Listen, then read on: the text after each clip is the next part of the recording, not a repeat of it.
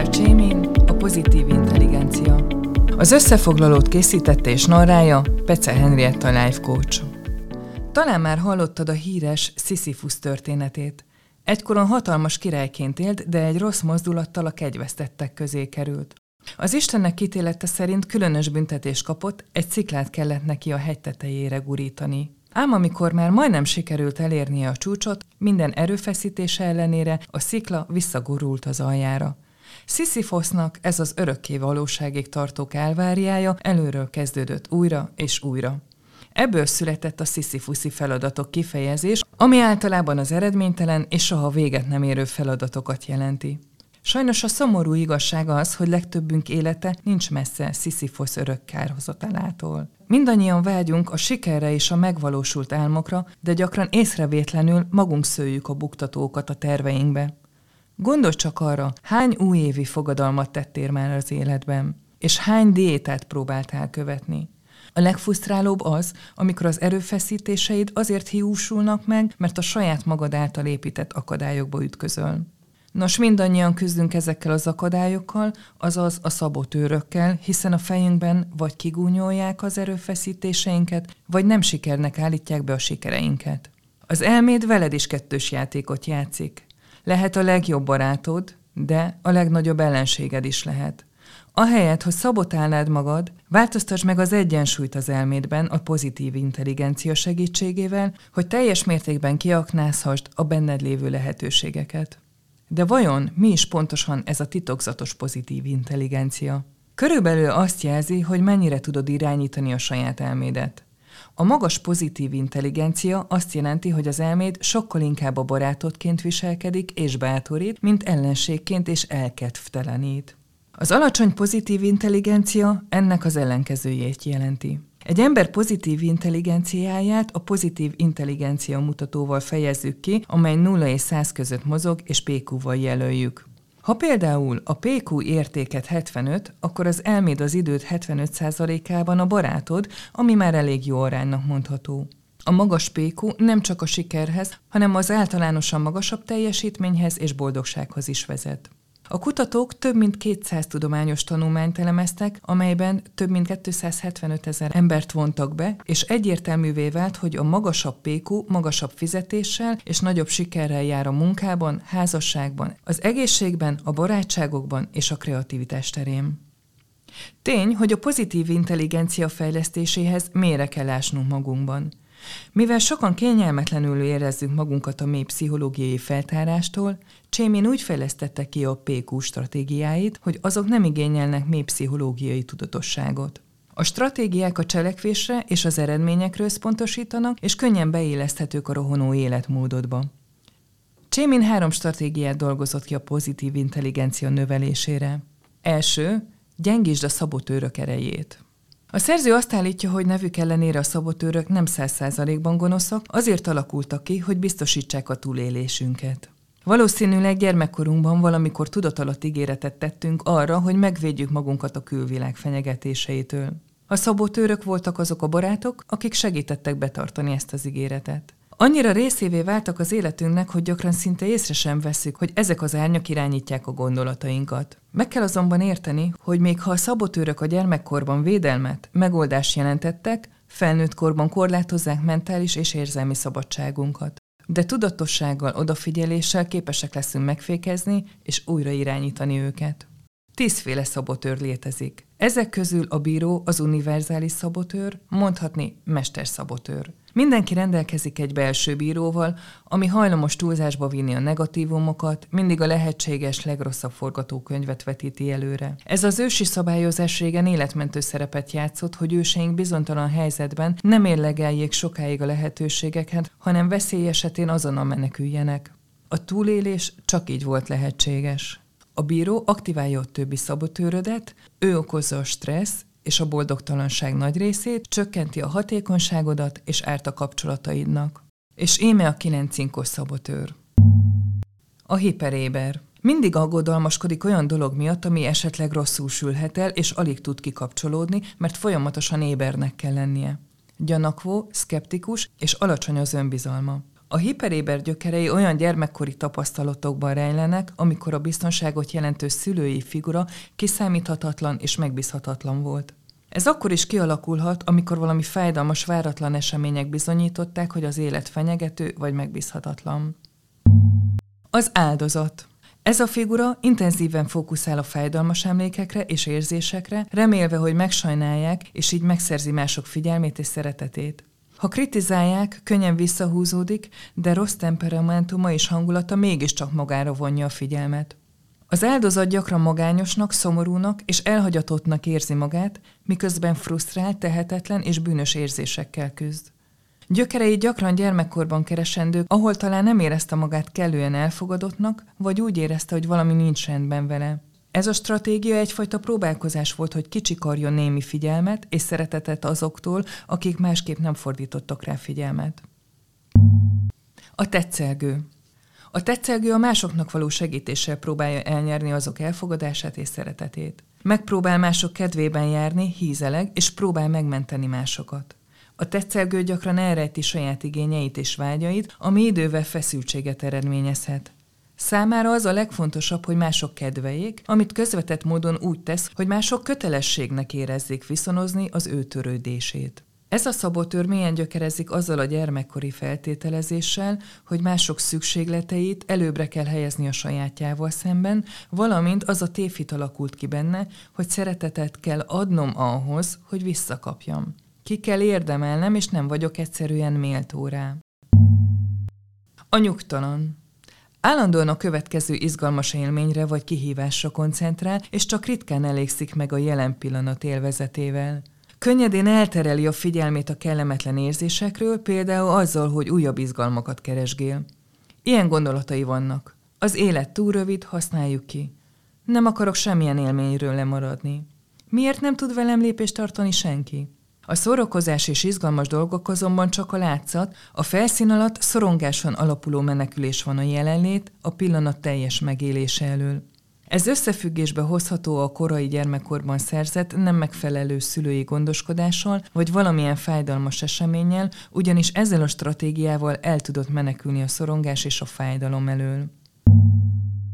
A hiperaktív. Az illető állandóan teljesíteni akar az önbecsülés és önérvényesítés érdekében. Ez célorientáltsághoz és munkamániához vezethet, és elveszítheti a kapcsolatot mélyebb érzelmi igényeivel. Személyiségét úgy alakítja, hogy másoknak imponáljon. Inkább a külsőt akarja tökéletesíteni, mint a belsőt. Általános igénye, hogy sikeresnek érezze magát, mert ez jelenti az értéket számára. Boldogságát az elért eredményeken keresztül éli meg, ám ez a szabotőr gyakran képtelen mélyebb szinten kapcsolódni másokhoz. Ennek okos sokszor a gyermekkorban megszerzett feltételes vagy teljesen elmaradt elismerés lehet. Még a nagyon szerető és helyeslő szülők esetében is könnyen előfordulhat, hogy a gyerek úgy érzi, hogy a teljesítményért, a szabályok betartásáért, a jó modorért cserébe szeretik őt, nem pedig feltétel nélkül. A hiperracionális. Gyakran tűnik ridegnek vagy arrogánsnak, mert minden érzést, gondolatot, élményt és kapcsolatot csak is racionálisan akar feldolgozni. Az éles látást, a tudást és a megértést értékeli a leginkább. Meg kell óvnia a személyes idejét, energiáját és erőforrásait a külső ráhatásokkal szemben. Az érzések csak összezavarják az embert.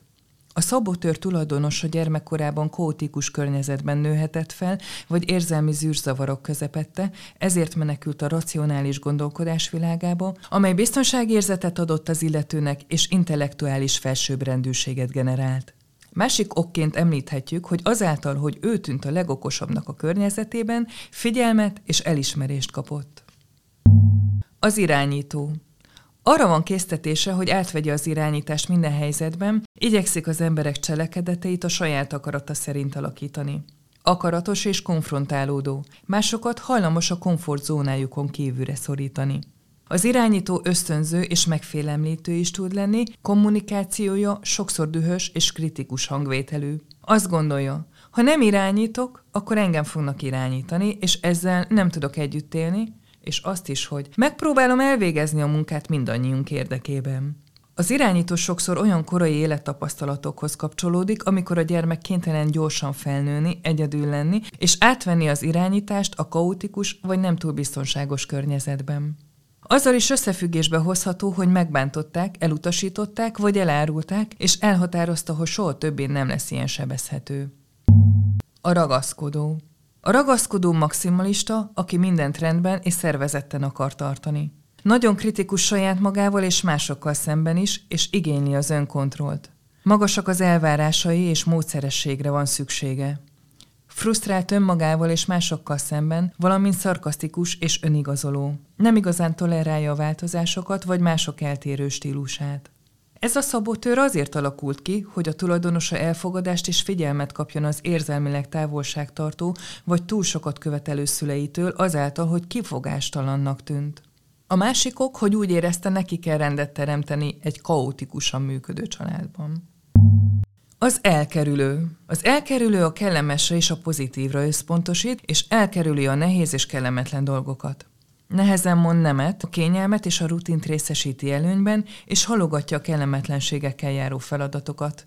Inkább elfolytja a haragot és a neheztelést, mint sem kifejezze ezeket az érzéseket. Tagadja a konfliktusokat és a negatív kapcsolatokat. Az elkerülő boldog és nehéz gyermekkorból egyaránt származhatnak. Boldog gyermekkorban az embernek nem kellett megtanulnia kezelni a negatív érzéseket. A konfliktusokkal és feszültségekkel teli gyermekkorban az elkerülő béketeremtő szerepet játszik, és megtanulja, hogy a meglévő családi feszültségekhez ne adjon hozzá negatívumot vagy feszültséget a maga részéről.